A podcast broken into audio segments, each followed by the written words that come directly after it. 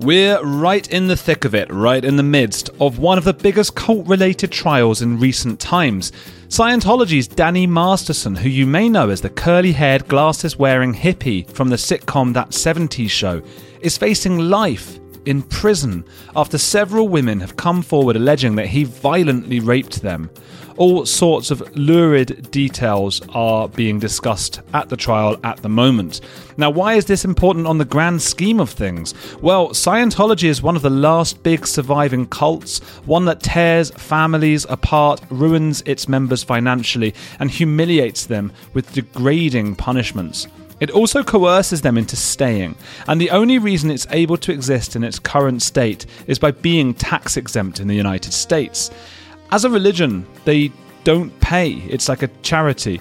That tax exempt status hangs by a thread and was enforced in the 1990s after Scientology forced the IRS's hand by bullying them. It's quite extraordinary, and we'll talk about that a little later today. Today's guest, Aaron Smith Levin, is a former Scientologist and takes us through Scientology's involvement in the trial. If they are found to have had any criminal involvement, that might spell the end for their tax exemption and therefore the end of Scientology. Aaron will tell us about Tom Cruise's feelings about Masterson, and we'll learn about founder L. Ron Hubbard and its current leader David Miscavige, who doesn't sound like a very nice fella. We did this as a live stream on YouTube um, just a night ago and had thousands of people tuning in. I think it's because this is such a big story and yet isn't being covered all that much by the mainstream media and big outlets. So, this is the place you'll be hearing updates about the Danny Masterson trial and potentially the beginning of the end of Scientology. I just hope they don't fair game me, as they call it, which means come after me. That might be why much of the media is not covering it in so much detail. But I'm going full steam ahead. Who who knows where where this will lead and what will happen from everything. We're splitting this into two episodes today and tomorrow because we spoke for nearly two hours about all the ramifications. Do follow my guest, Aaron Smith Levin, on Growing Up in Scientology, his booming, successful YouTube channel. You'll also find us both on Twitter. Please support this show on patreon.com slash Andrew Gold if you're enjoying the work I'm doing big, big, big guests coming up on the show, such as Michael Shermer, to talk about why we believe in conspiracy theories and why some of them turn out to be true. Michael is the uh, founder of Skeptic Magazine, a, a huge uh, name, a big publication. But now you're on the edge of Scientology and the trial that could spell its end with Aaron Smith Levin.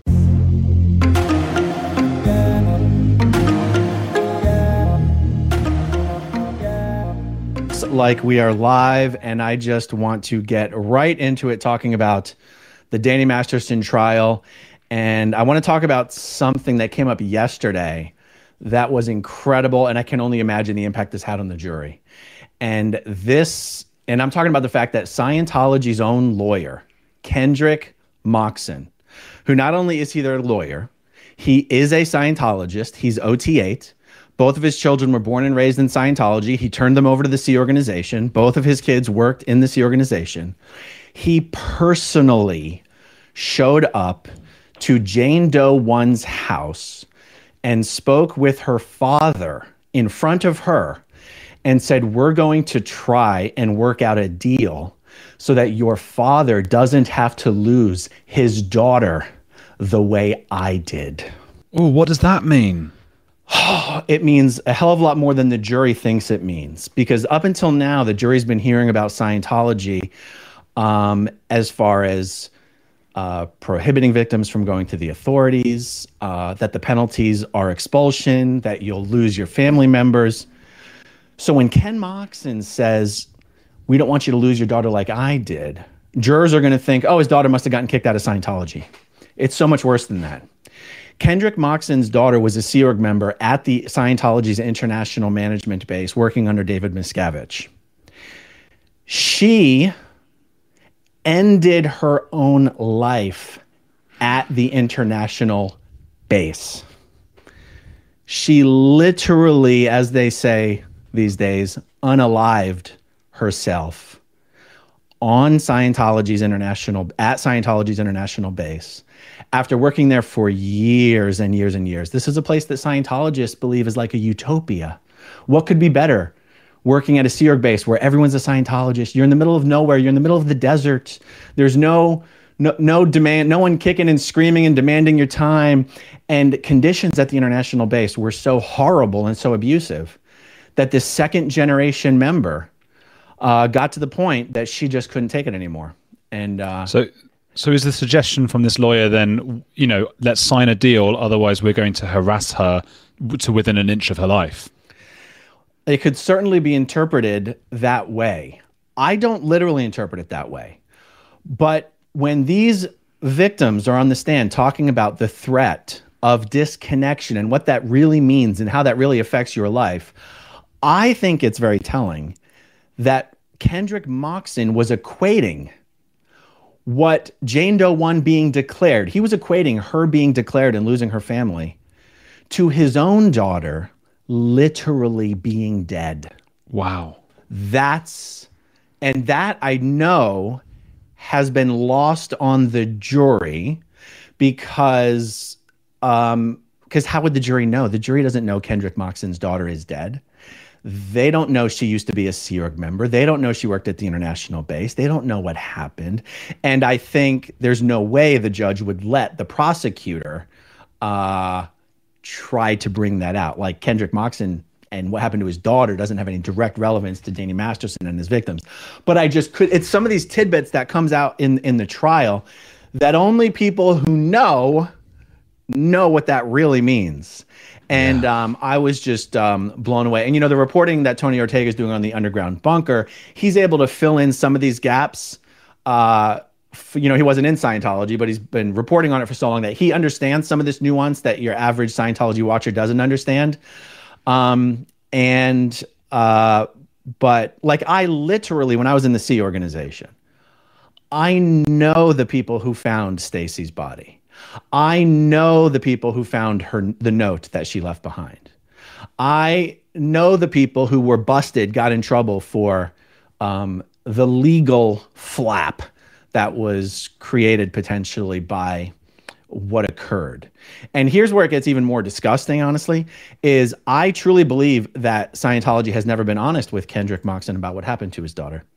Because publicly, Scientology says that this was an, a work accident that she was on the electrical team and um, they literally says she ran into this high voltage room to rescue a squirrel that she saw running in there. Like their stories are so stupid. Oh wow, wow! but yeah, it, it also, I suppose, this whole story, the fact that the lawyer said that shows, I suppose, I guess, is it a Scientology attitude of just stopping? There's there's no place you wouldn't go to emotionally manipulate someone. Oh, without question, there's no place. There's no place um, to to a hardcore dyed in the wool Scientologist. Um, nothing could be more important than um, forwarding the aims of Scientology and protecting Scientology. Um, so, anyway, that was just one thing. I literally just mm. published um, a 15 minute video that that ended literally the moment before we started this, where I discussed it in the video, but I haven't discussed it anywhere else yet. And I figured incredible. Um, incredible! Wow, wow! Yeah. And so, and, and so, what is? I suppose we should go into a little recap, just for anyone approaching this video who who, who doesn't know about who Danny Masterson is uh, and what's going on. So, Danny Masterson is a Scientologist. Um, he's uh, born and raised in Scientology, uh, along with his two brothers and his sister. So, Danny Masterson, Chris Masterson, Jordan Masterson, and Alanna Masterson all successful actors, all born and raised mm-hmm. in Scientology. Malcolm Danny, in the middle. Malcolm in the, the middle. I, I, didn't realize. Yeah, it's the, yes. the, older brother who's like always in trouble, and he's a what like a he's a military service or something like that. He's a, a one of the Mastersons. Yeah, well, and and what's I've actually never seen the show, believe it or not. Ah. That's what the last time you and I spoke. I was trying to remember the name of that show. I couldn't remember it. That's right. Um, but so Danny, um, I think the first time was in 2001. There, there are seven or eight women who have actually come forward and said they have been attacked sexually by Danny. Uh, three charges have been brought against Danny for three of those women. All three of them are Scientologists. And the reason Scientology is coming into this case is because uh, Scientology has strict rules against reporting other Scientologists to the authorities. And normally, when you have a, a sexual assault case like this that comes up after 20 years, uh, it can be extremely hard to put a case together. And in this case, Scientology is both the reason these women didn't come forward sooner, and it is also the reason that the prosecutors are able to put a case together because Scientology requires members to write reports on each other, uh, very explicit written reports on any perceived ethical violations. Now, what Danny did in the world of Scientology is most certainly an ethical violation. Like you know, Scientologists don't look kindly upon this kind of stuff, even though they don't report it to the authorities. You're still considered an absolute piece of garbage if you do something like this. So there's tons of reports that were written by maybe a dozen or more people who were knowledgeable about what happened. And the fact that these reports exist and that the Masterson's victims have such reports, uh, their parents have such reports. Uh, it, it's part of why the prosecution has been able to even bring a case in the first place. So, if anyone's wondering why does this case seem to be about Scientology, Scientology, Scientology, it's because it's both the reason they took forever to come forward, and it's the reason the case was able to be brought uh, in the first place, which is unbelievably ironic. It is. I, I gather that Scientology, you know, they obviously don't live by the same morals as, as we do, particularly around things like homosexuality. It's not supposed to happen really there. That's one example. Uh, what, what is, you know, uh, violent rape within the community? How is that seen? I mean, it would be seen as negatively as a- any other normal part of society. The difference in, um, like when I was in the Sea organization in Los Angeles, I was aware of Scientologists who had uh, committed such crimes, not only with adults, but also with people who are not adults, younger than the I adult see. age.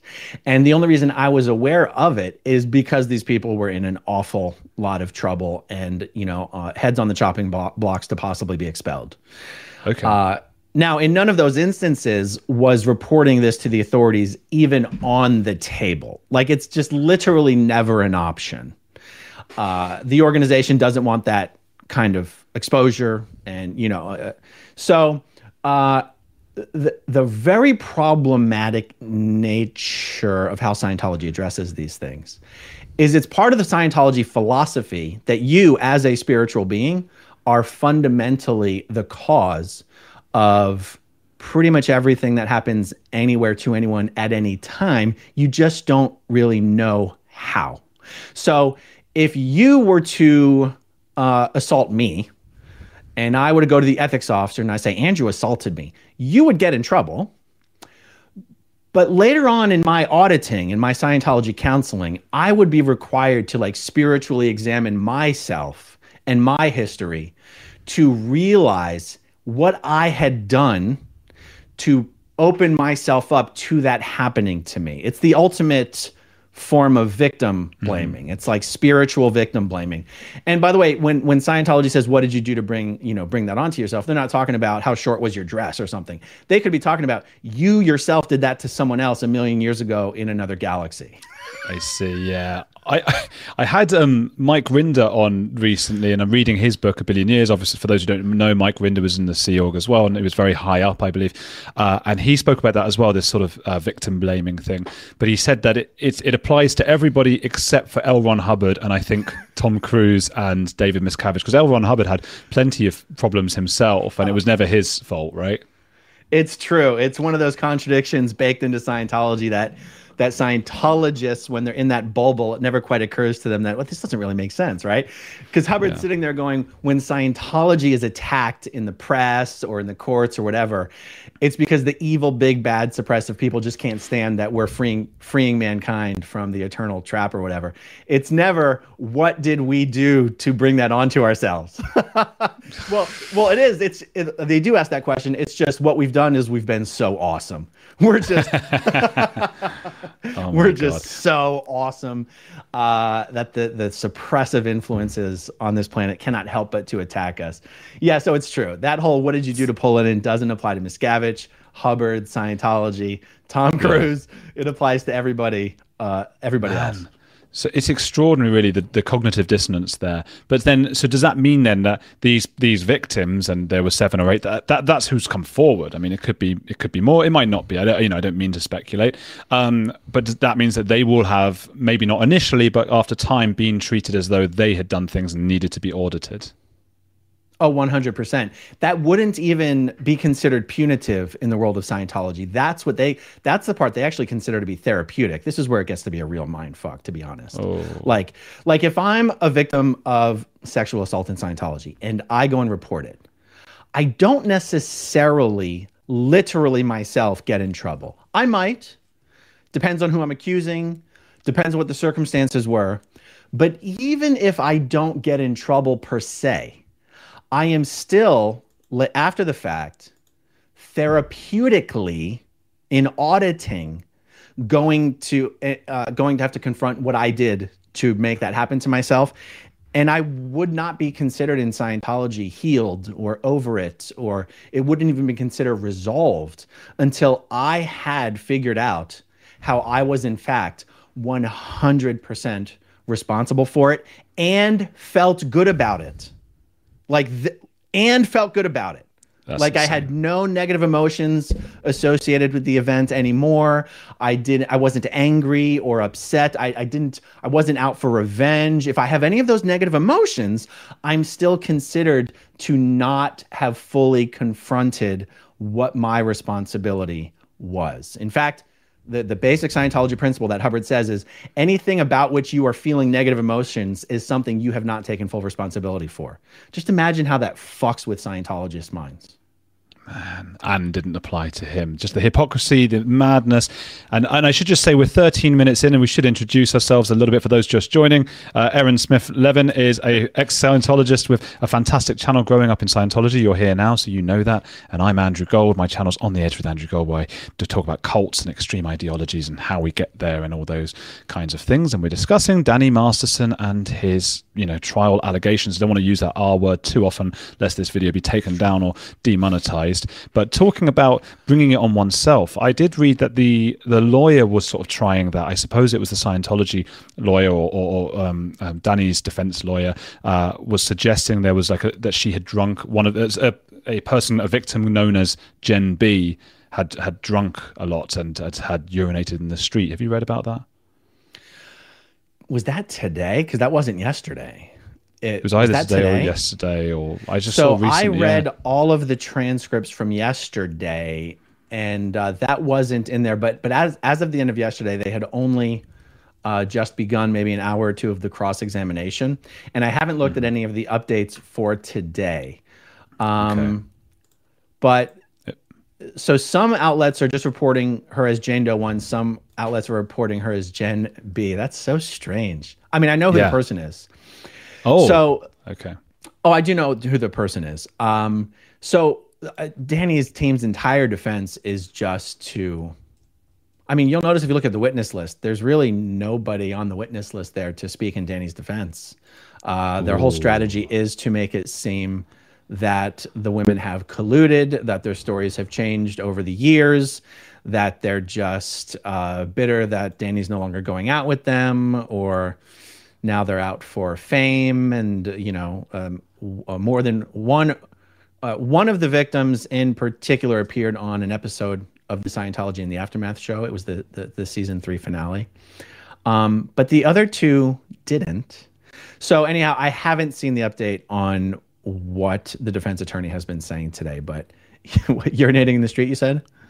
Yeah, so it was. Um, I'm just looking at it again. Um, d- d- d- I guess I could pull it up here too. Yeah, well, apparently it was in violation of rules surrounding a person's past sexual history. I suppose they're supposed to be relevant. Um, and it was Cohen, the, the lawyer, so I, I, guess that's Danny's lawyer, who asked Jen B uh, about whether or not she urinated in the street in 2003 due to alcohol intake. Uh, so and that caused quite a kerfuffle in the court because you're not supposed to ask those people. And then there was a suggestion from the other side. Well, if she was intoxicated, that uh, that, that it might have been uh, Masterson, you know, doing a, a Bill Cosby, let's say. Oh yeah, I mean, in every in in each of the three cases that Danny is facing, it involves providing substances that affect affected the mental state of Wow. the women. Oh yeah, I, I mean it really is. Um, did you see the notes on the the the, the second day of testimony where um, she she was telling her whole story? I mean, and and Danny Masterson's family is right there in the front row, and she's telling this story, and they're walking her through the house with photos, and she's saying this is where this happened, and this is where that happened, and you know she's breaking down, crying. I mean. Uh, Jane Doe one does not suffer from credibility problems. Um, that there was no part of her testimony that seemed contrived, or you know, uh, missing information or contrary contrary facts. It was unbelievably credible. Uh, Wow. Yeah. And there, there was Yeah. talk of you know strangulation and stuff, right? Yeah, I got to tell you, what she testified to was even worse than what I had previously read. You know, it's been a little hard because some um, places that report on this use, uh, they've been getting the stories mixed up. Some call them victim A, B, and C, Jane Doe 1, 2, and 3. And some stories have misattributed the A, B, and C and the 1, 2, and 3 to the wrong women and everything. So it's been a little bit of a challenge to keep uh, each story uh, separate from each other. The, the story she ended up telling was so unbelievably compelling and horrific and vivid. She was so effective up there on the stand. Like you felt like you were there, unfortunately, because it was horrible. And um, you know, to think uh y- you know, Chris Wadhams and Luke Watson, and I'm mentioning these people. So, you know, Danny as a celebrity, uh, when he does his Scientology, he does it at the Celebrity Center in Los Angeles. And the office of the Celebrity Center, responsible for you know dealing with the celebrities, making sure they're happy, taking care of their affairs, is the president's office. And the president at that time was Susan Watson, and her son is Luke Watson. And Luke Watson was uh, present in Danny's house during this attack on Jane Doe 1. Even tried to prevent Danny from taking her upstairs in the first place Wow. and then even uh, interrupted, knocked on the bedroom door, banged on the bedroom door at one point during the attack. This is where the firearm came into play. And um, and then afterwards, after the attack, um, he said, "We're going right to the president's office to get um, get you know start getting this sorted out." I am still completely mystified as to how none of the Scientology staff at the Celebrity Center are on the witness list. I can only speculate as to why that is. Um, no one seems to have commented. No, I haven't seen anyone comment as to why. No one on the Scientology side of the equation, the Scientology staff, Sea Org member side of the equation, is on the witness list, and yet Lisa Marie Presley is. So, uh, anyhow, the testimony yesterday was even more powerful than I expected it to be. And, Wow. uh, and How much can you go first one. into without, I suppose, you know, upsetting people or again, you know, falling foul of YouTube rules? as far as their testimony? Yeah, yeah. I feel like none of it. let, let me. I mean, I'll do my best, but honestly, um, uh, the the only like real time source of reporting on the testimony right now is being done over at the underground uh, bunker by Tony Ortega. So uh, I do encourage anyone to um, to check that out. Uh, so okay, the story. Let me try to do this justice. She was basically over at Danny Masterson's house with maybe 20 other people. She was outside chatting with um, her friend uh, Luke and drinking a very small drink and smoking a cigarette. Hadn't even had maybe half the drink. And Dana basically came out and said, Hey, people are getting into the, the hot tub. You need to get into the hot tub. And she was like, No, we're talking. I don't want to. Luke was like, No, we're talking. I don't want to. And Dana basically physically uh, grabbed her, pulled her, picked her up.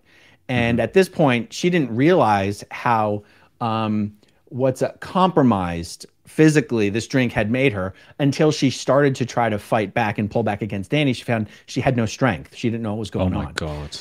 So she's like disoriented. She like you, know she did an excellent job uh, explaining uh, how this felt, and she was basically powerless to fight back. So he he literally picked her up and threw her into this hot tub where, I, if I recall correctly, two other people were there. And so then she started to get more and more out of it. She realized she couldn't really see the other two people that was there. Uh, that were in the hot tub with her. Hmm. And eventually uh, he took her out of the hot tub and started to carry her upstairs. And Luke said, Oh, because she said she had she was gonna be sick. She felt like she was gonna to vomit. Hey, it's Andrew. If you're enjoying Heretics, there's another podcast I want to recommend to you, especially if climate change, global conflicts, and an upcoming election are making you feel like we're on the brink of disaster. What Could Go Right is hosted by Progress Network founder Zachary Karabell and executive director Emma Varvaloucas. On What Could Go Right, the hosts sit down with expert guests to discuss the world's most pressing issues without resorting to pessimism or despair that we hear so often. Instead, they look back at how far society has come and look forward at what it will take to achieve an even brighter future. Is progress on the way? They may not have all the answers, but on what could go right, they're asking the key questions. Tune in to hear interviews with upcoming guests like writer Coleman Hughes, CNN host Fareed Zakaria, and economist Alison Schrager.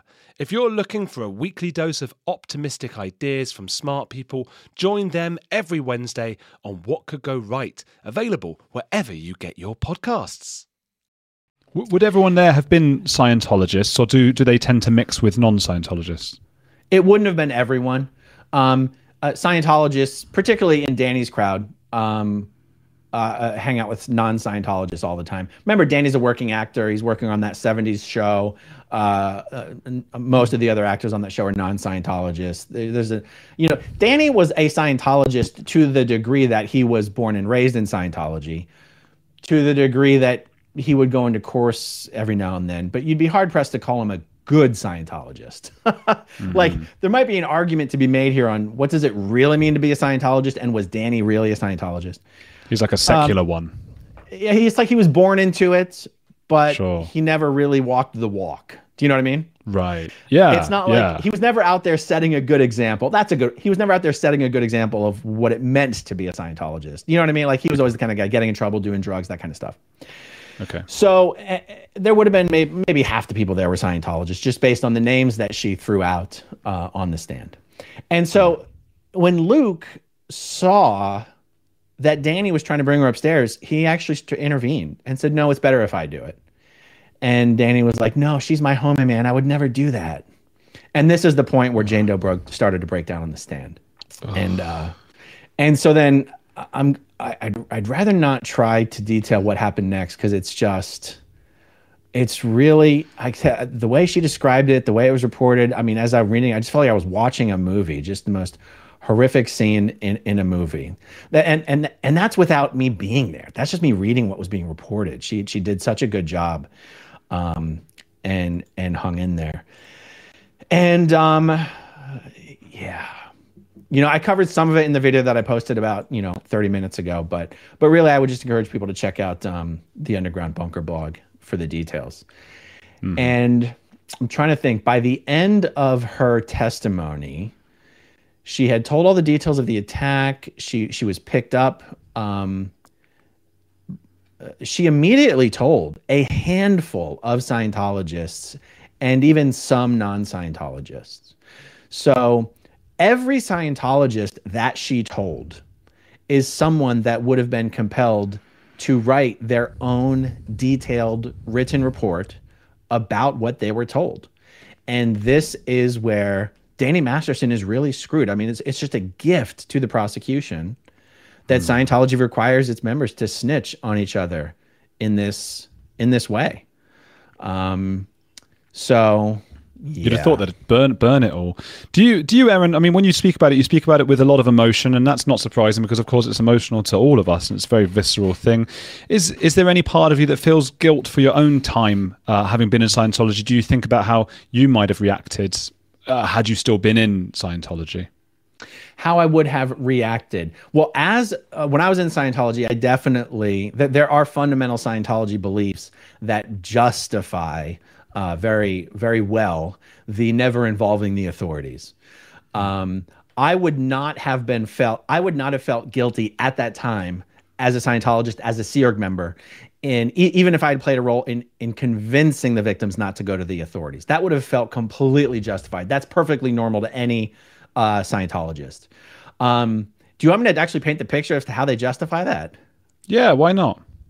So Scientologists believe that um, the only reason any human being behaves destructively is their reactive mind, which is Hubbard's version of the subconscious mind, right? And they believe that Dianetics and Scientology auditing procedures is the only possible way to erase the reactive mind. Uh, they believe that punishment is sort of only something that one resorts to if they don't understand that the reactive mind is the cause of these things and that Scientology can fix that problem. And they believe that the, the prison system, the justice system is designed just to punish, and that that sort of punishment actually sort of inflames the reactive mind into greater action right? That it's sort of a dwindling spiral, right? And that only Scientology has the tools needed to fix the reactive mind and cause the source of this bad behavior in the first place. So to a Scientologist, they would go, you know, involving the police is a very uh, WOG thing to do. WOG is Scientology's word for non Scientologists. Only wogs think that way because true Scientologists, you know, Tom Cruise's famous little video, he's like, You see a car accident, you know, you're the only one who can help. This is what he means. Only a Scientologist can fix the part of the reactive mind that's going to cause that car accident to have lingering effects on that person. So, a Scientologist, in the case of one of these attacks, would go, you know, only a WOG would think to involve the police and try to get this person sent to jail because that's just punishment and that doesn't fix the problem only Scientology can fix the problem. So that's why everyone around these Scientologists would be convincing them to just handle it with Scientology. Now, of course, there's the underhanded motive of so we don't create any problems for the organization. But I'm pointing out that even if you didn't particularly care about protecting the organization, a Scientologist who really believed would still think that the best thing to do is to handle it with auditing. Mm-hmm. And that once that was resolved, once auditing fixed the problem, let's say auditing fixed Danny, which it never could, but you know, then Danny would have to make up the damage, you know, maybe still give her a bunch of money, just whatever, maybe help her out in other various ways, professionally, personally, whatever making up the damage would mean here. Hmm. And then eventually it would all be good. We're all fair and square. His problem was fixed with auditing. Her trauma was fixed with auditing. Uh, nobody got any bad press. That would be considered a good day in the world of Scientology. So that's well, interesting, it, right? So yeah, I was just going to say it is awful, but there are places where it would be even worse. You know, obviously having investigated cults for a long time. I mean, the Jehovah's Witnesses. There's this, the the two witness rule. Although this would work. I mean, it, it only happened if two people were witnessing it. Although that that would be applicable for this case because so many sort of did, although they weren't in the room, I suppose. Uh, and then we know about all sorts of religions that would just completely hide it and do nothing. So, I mean, at least Scientology tries to take care of it internally. I don't mean to, I'm not trying to compliment or defend Scientology, but I've heard even more egregious uh, examples of how religions and cults handle these kinds of things. It's true. It's true. Uh, you know, you mentioned you spoke to Mike Rinder the other day. He did an interview mm-hmm. with Megyn Kelly a couple weeks ago where she she pointed out something similar. She's like, you know, there are some aspects of Scientology that are kind of you know, re- that seems sort of positive and helpful. Like you can do anything, um, you know, y- you can fix anything, you can do anything, you can accomplish anything. You believe you have the tools to improve anything, and that's that can be a very positive and powerful message. And and yeah. there and there are like if Scientology was all bad all the time, right, for from the beginning, nobody would ever join. There clearly has to be something there that acts as the hook and keeps people around. And yeah. then the longer you're there and the more money you spend and the higher up you go, uh, the more influence Scientology has in every area of your life. But yeah, I mean, if you were to compare it to, um, you know, things that happen in the Roman Catholic Church, I mean, other than telling people to pray to God or just pray on it, I have no idea what they would consider to be resolution uh, in the Roman Catholic Church. And this is something that gives Scientologists this sort of feeling of superiority over not just non-Scientologists, but all other religions, is they believe they have the tools, they have the tech is the buzzword yeah. that you'll hear Scientologists use. We've got yes. the tech. Use the tech. Use the tech. the tech. Well, also, also, I mean, I'd, I'd, even go further. And again, I don't want to sound like we're about to join Scientology, but of course, I mean, there's that famous Tom Cruise Matt Lauer interview where, where Tom Cruise looks insane, but he and he's he's he's dismissing psychology, and I think wrongly. But there are grains of truth because there is sometimes an over reliance on it. There's an over reliance on prescription of drugs, particularly for children. Uh, particularly, you know, people talk about Ritalin and uh, ADHD and all these kinds of things. They're, they're, you know, these are all things that are quite possibly true. The idea that you were talking about before about prisons being used to punish uh, rather than reform, that is also a debate to be had. You know, there are way too many people in prison. I think 10% of them are actually innocent. So there are actually loads of things uh, that are, you know, and that's, I think that's the mark of a, a, a popular, successful cult is that you start with grains of truth and then you hide some of the madder, uh, more horrible stuff behind it. Yeah, absolutely. Absolutely. Hubbard was really good at starting with grains of truth. yeah. Oh, I mean, really you don't have to be an idiot to fall for Scientology. In, in, fact, it's part of how I try to tell Scientology mm-hmm. stories is telling them in a way where someone can understand, oh shit, I could see how that that might have happened to me. I feel like if you tell a story and someone goes, "Wow, you have to be a real idiot to, to believe for that," then the story ha- probably hasn't been told correctly. well, because there's a lot I, of really intelligent people. Go ahead. I always, I always say that the people who say you must be an idiot to fall for it are probably the ones most likely to fall into any kind of, cult. you know, if you really, I think you really have to have an understanding that you know, I, I th- say to myself every day, because I'm interviewing about cults, like every day I'm t- saying to myself, I could fall for a cult. I could be in maybe not a cult, but an extreme ideology I don't realize about. I could be wrong about so much stuff. You have to constantly remind yourself of that, I think. Absolutely. I, I mean, I'll tell you, look, there's not a single Scientologist on earth who thinks they're in a cult. I, I, I mm. mean, uh, they'd laugh at you. They just laugh at you. Uh, it, it's it's called a blind spot for a reason. If you knew it was there, yeah. it wouldn't be a blind spot.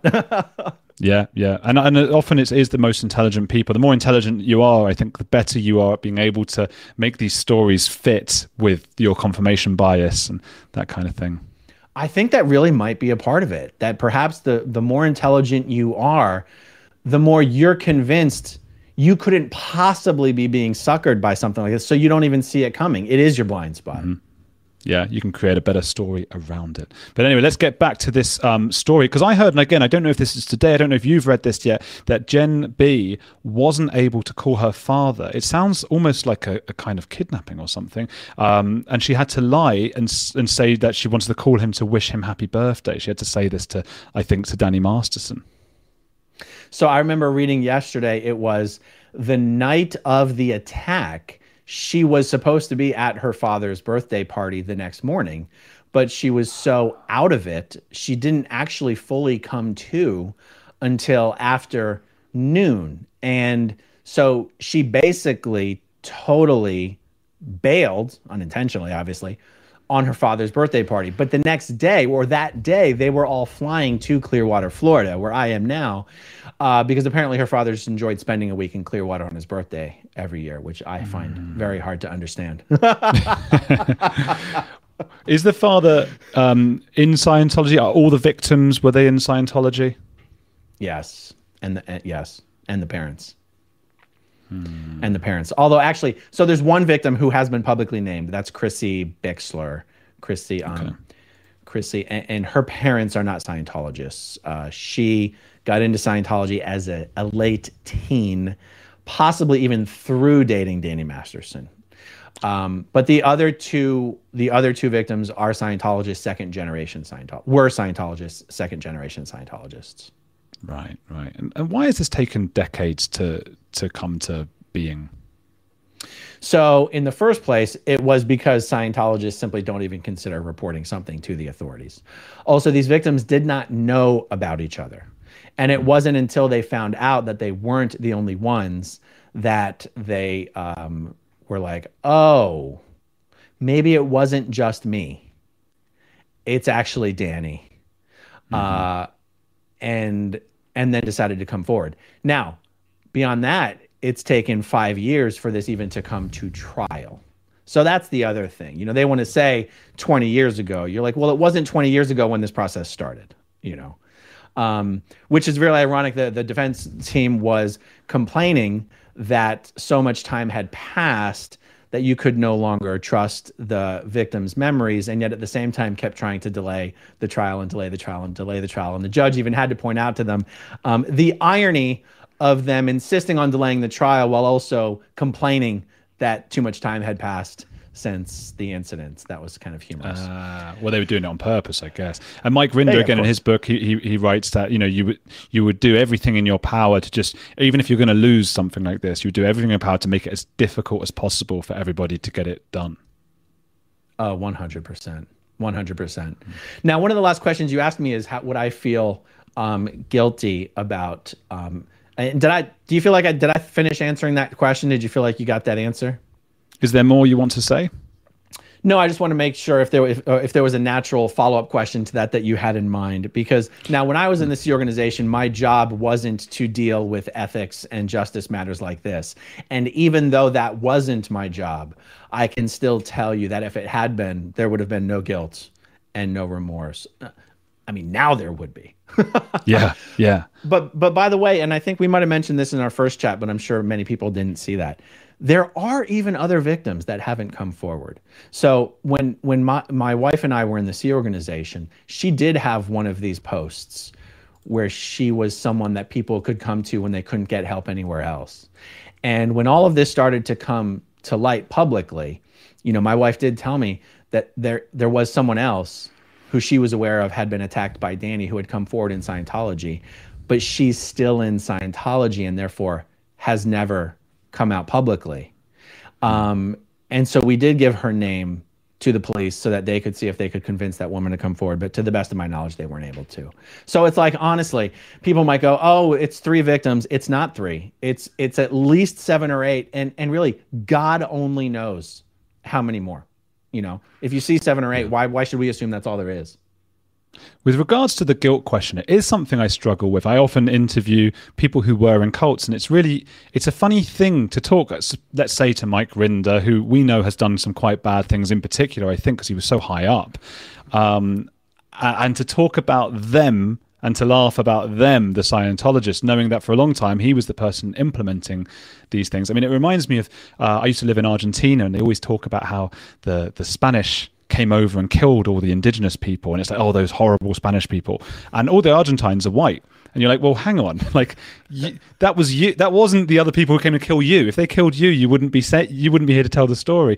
It's amazing how our minds sort of now we're on the other side. I mean how has that been for you? That, that i guess that's the question i want to ask all uh, former scientologists. I was sort of fortunate in the sense that it was never my job to uh, separate people from their money or mm. separate people from their family or to uh, prevent people from seeking justice. I'm fortunate in that regard. My job, pretty much the entire time I worked for Scientology, was to simply deliver Scientology auditing or training to people who someone else had already convinced to pay for it, and someone else had already convinced them to come in and do it and my job was yeah. just to give it to them. That's almost like I had the easy job. I didn't have to recruit people for staff. I didn't have to recruit people to uh, join Scientology, um, and so. But I can think of another gentleman. His name's High uh, Hai Levi or High Levy. He's not with us anymore. He, he passed away of natural causes. But he is one of these guys who was one of Scientology's biggest fundraisers. Um, uh, you know, he he separated people from tens or hundreds of millions of dollars during his tenure working for Scientology. And at the end of his life, he did leave Scientology, and he was immensely remorseful for how many people he had helped bankrupt by not only taking everything they had, uh, but then over leveraging through credit cards and lines of credit and second and third mortgages and all this kind of stuff. So, um, you know, uh, unless I have my own blind spot, which I won't claim I don't have, because if I did, I wouldn't know it was there. Um, I I was fortunate not to have to be involved with much that I would need to be remorseful for. Mm. Um, so I guess that's my answer, and then people can just determine for themselves whether I'm full of shit or not. oh, I think that's fair enough. And and tell tell me that I mean we've got we've got we've got a long time left to talk about all about the trial and everything.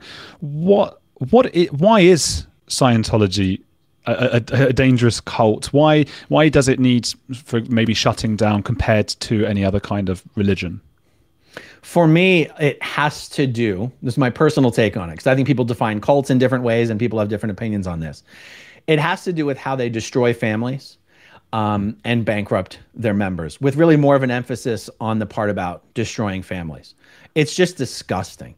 Uh, the way they dehumanize people by falling back on this, we're all 76 year old, uh, trillion year old spiritual beings, and these bodies are meaningless, and family ties are meaningless, and generations are meaningless, and this lifetime is is meaningless. They're able to deprioritize uh, everything that would normally be important to a person in their life, and then proceed to manipulate them hardcore from there right? Like because this life and these bodies are unimportant, it doesn't matter if you disconnect from your kids. Uh, because this life and these bodies are unimportant, it doesn't matter if you uh, give us all the money that's in your kids' uh, college fund or your retirement accounts, or because nothing in this lifetime even matters. I mean, just think about that. You just you deprioritize literally everything that's important, and and uh, and I'm talking about the effect on families here. It just allows yeah. them to destroy families. So, um, you know, Scientologists do genuinely believe that we are all immortal spiritual beings and that you can regain your spiritual immortality through Scientology. There's an argument that could be made that um, if you were to remove all of the abusive practices of Scientology, that perhaps um, it would just be kind of a bona fide religion, even if you will. Like that argument could be made. Um, mm. But at the same time, Scientology's behavior, the behavior that you get from Scientologists, stems directly from what L. Ron Hubbard himself wrote. Like, it's not like Scientology behaves badly just because of some bad actors. It behaves badly because of what L. Ron Hubbard wrote. So, can you really separate the abusive parts of Scientology from the more philosophical side of Scientology? Um, I think there's a very good argument to be made that you simply can't. So, if we're just talking about normal faith, any of the world's major religions, right? Okay, mm. those members will tell you that it's faith. Like, that's that's that's an acceptable thing to fall back on. They say it's just faith. You, we don't know if there's a heaven or hell. We take it on faith that there is. We don't know if this is how you get saved. We take it on faith that there is. In that sense, even though I'm you know I'm I'm, I'm much more atheist than I am anything else. I, uh, in that sense, uh, people like me might say, well, uh, Christianity is just as false as Scientology, but not if you take into consideration this faith aspect, because they're admitting they don't know and they're acknowledging they're taking it on faith. See, Scientology is the opposite of that. Scientology does not consider itself to be a faith, and any Scientologist who says otherwise is just blowing smoke up your ass and trying to pass themselves off as Christian like. Scientology, Scientology tells its members, we have this bridge to total freedom. We have the exact steps laid out. L. Ron Hubbard finished it all before he died, and we've got it sitting in our vaults waiting for you once you've given us enough money. That is a lie. It's a bald faced lie most Scientologists don't know that it's a lie. And so this is the true, you know, the true answer to the question, well, what makes Scientology different? David Miscavige knows he's lying to every Scientologist when he says L. Ron mm. Hubbard left behind OT 9 and 10 before he died. There's no OT 9 and 10. It doesn't exist. It doesn't exist. Yeah. They just keep making and more. So, that's right. So Miscavige is just literally every single day of his life bald faced lying to every Scientologist in the world. And that's not true for, like, let's say the Roman Catholic Pope. The Roman Catholic Pope does believe in a heaven. He does believe in the Bible. He does believe in the Word of God. We think.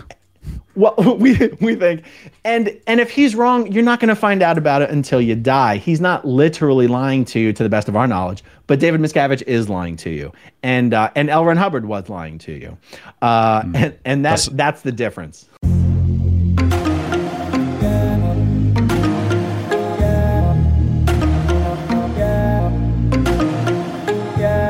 Thank you so much to my knowledgeable guest, Aaron Smith Levin. I'll get back to him soon to find out more about the trial of Danny Masterson and Scientology's involvement. Go support Aaron by subscribing to his Growing Up in Scientology channel on YouTube. Follow us both on Twitter and support this show if you're enjoying my work on patreon.com slash Andrew Gold. Coming up soon is Michael Shermer, the Skeptic magazine founder, talking about conspiracy theories and extreme belief. But first, come back tomorrow for part two on Danny Masterson and Scientology. Judy was boring. Hello. Then Judy discovered ChumbaCasino.com. It's my little escape. Now Judy's the life of the party. Oh, baby, Mama's bringing home the bacon. Whoa, take it easy, Judy. The Chumba life is for everybody. So go to ChumbaCasino.com and play over 100 casino style games. Join today and play for free for your chance to redeem some serious prizes. ChumbaCasino.com. No purchase necessary. Void where prohibited by law. 18 plus terms and conditions apply. See website for details.